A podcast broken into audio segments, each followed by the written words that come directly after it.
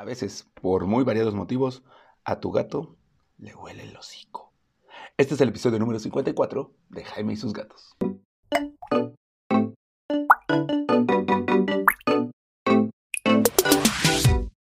Hola, ¿qué tal? Yo soy Jaime. Soy un cat lover y comparto mi vida con cuatro maravillosos gatos a los que abrazo, apapacho, muerdo y me doy cuenta a veces de que les huele feo el hocico.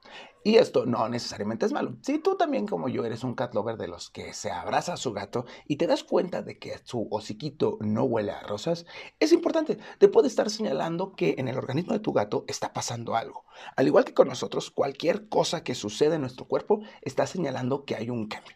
Así que hoy te voy a decir algunos motivos por los cuales a tu gato le puede oler el hocico. El primero, el alimento. Si acaba de comer y huele el hocico, no te preocupes, a menos de que no le huela el alimento. Bien, ¿por qué? Mira, si por lo general les das alimento húmedo, el alimento húmedo puede quedárseles entre los dientes. Es un poco como que nosotros comamos muchos dulces. Y eso puede ocasionar que eh, se le quede ahí comidita y se empieza a echar a perder y huela feo. Así que hay que limpiarle constantemente los dientes. Básicamente que una vez a la semana con una gasita. Voy a hacer un gato minuto acerca de esto para que estén atentos. Y Nada más con una gasa húmeda y con eso le vas a estar limpiando los dientes. Eso va a ayudar mucho a tu gato. También si tienes de los gatos braquicéfalos, los que tienen como la naricita chata, los persas, ya los ubican todos, también algunos himalayas y esos, también es, es más común con ellos de que se les quede la comida entre los dientes. Así que, ojo, si es porque acaban de comer y huele feo, no hay tanto problema. Sin embargo, también puede ser que tu gato tenga algunos problemas de conducta alimenticia y entonces esté comiendo popó. Sí, ya sé, e, es, es, raro, pero llega a suceder.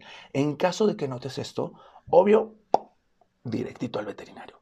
¿Por qué? Porque hay que tratar el motivo por el cual tu gato está comiendo popó, no tanto de que le huele aliento. Así que, ojo, Ahora, hay otros motivos. Este fue como el, obvio, eres lo que comes, así que si como, me huele el aliento. Si como comida fea, me huele el aliento. Si como comida sólida, les vas a ayudar a que se les esté limpiando más fácil los dientes. Así que es recomendable alimento sólido sobre el húmedo. Aunque el húmedo también es importante. Un balance ya, para que nos peleamos. Solo prefieran el sólido como base y luego el húmedo, a menos de que el tu veterinario diga otra cosa. Otros motivos que pueden ocasionar que a tu gatito o la boca ya estén más arriba, que son las enfermedades. Puede ser una enfermedad renal. Cuando los riñones están fallando, la boca le huele un poquito a muerto. Eso es peligroso y recuerda que eso lo tiene que ver un veterinario, porque todos los problemas renales y de las vías urinarias en gatos son urgencias médicas. Te vas a dar cuenta cuando falte muy poco tiempo para que se convierta en un caos. Así que en cuanto notes eso, al veterinario. También el veterinario puede decir, ah, sabes que tu gato es diabético. Si tu gato es diabético, constantemente le va a estar oliendo mal la boca. ¿Por qué? Porque así sucede con la diabetes mellitus en gatos. Es parte de lo que ocasiona la diabetes y si tu gato es diabético, pues ya estás acostumbrado. Si tu gato no es diabético y tiene un mal aliento, puede que le tengan que hacer pruebas para ver si tiene diabetes que algo esté atorado en su garganta o que tenga una lesión en la boca o en la garganta. Esas lesiones son más comunes de lo que parecen. Los gatos luego se pelean y se lastiman o mordieron un cable y se quemaron o hay muchos motivos que pueden ocasionar que tu gatito tenga una úlcera en la boca. O comieron algo y se les quedó atorado, algo que no debían, se les quedó atorado en la garganta. Por lo tanto, eh, tu doctor va a analizar qué es lo que puede tener tu gato y te va a tratar de acorde a eso. Te va a ayudar a que tu gato sane esas úlceras que tengan, quizá haya que entrar a cirugía para remover lo que esté atorado y entonces ya va a poderse mejorar el aliento de tu gato. También, bueno, uno muy obvio, se come un insecto pestoso.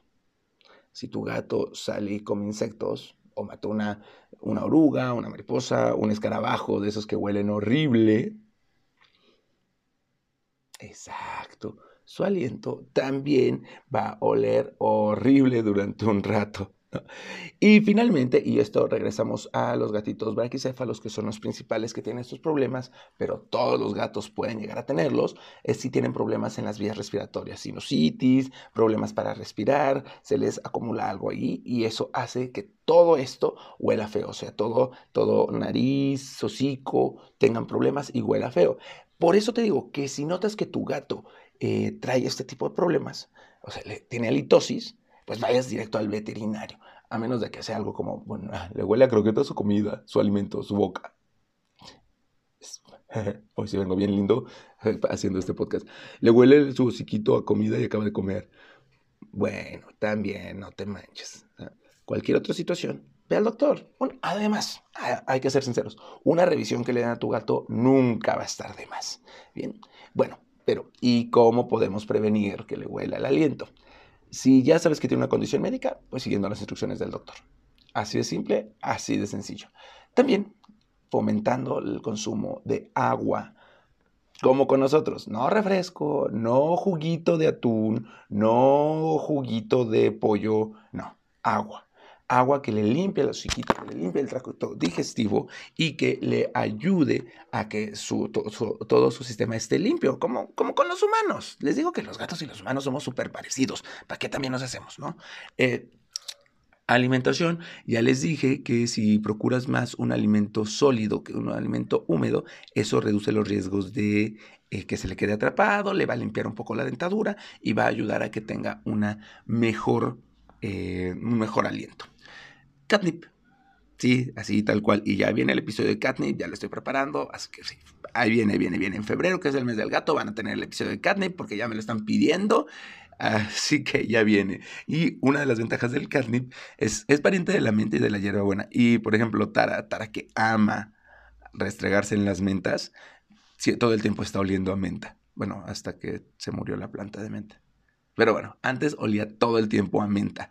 Incluso su, su aliento olía a menta porque mordisqueaba esta planta, que es sana para ellos. Y fomenta igual con, con el catnip. Pasa igual con el catnip. Comen catnip y su hociquito les huele a catnip. Tal cual.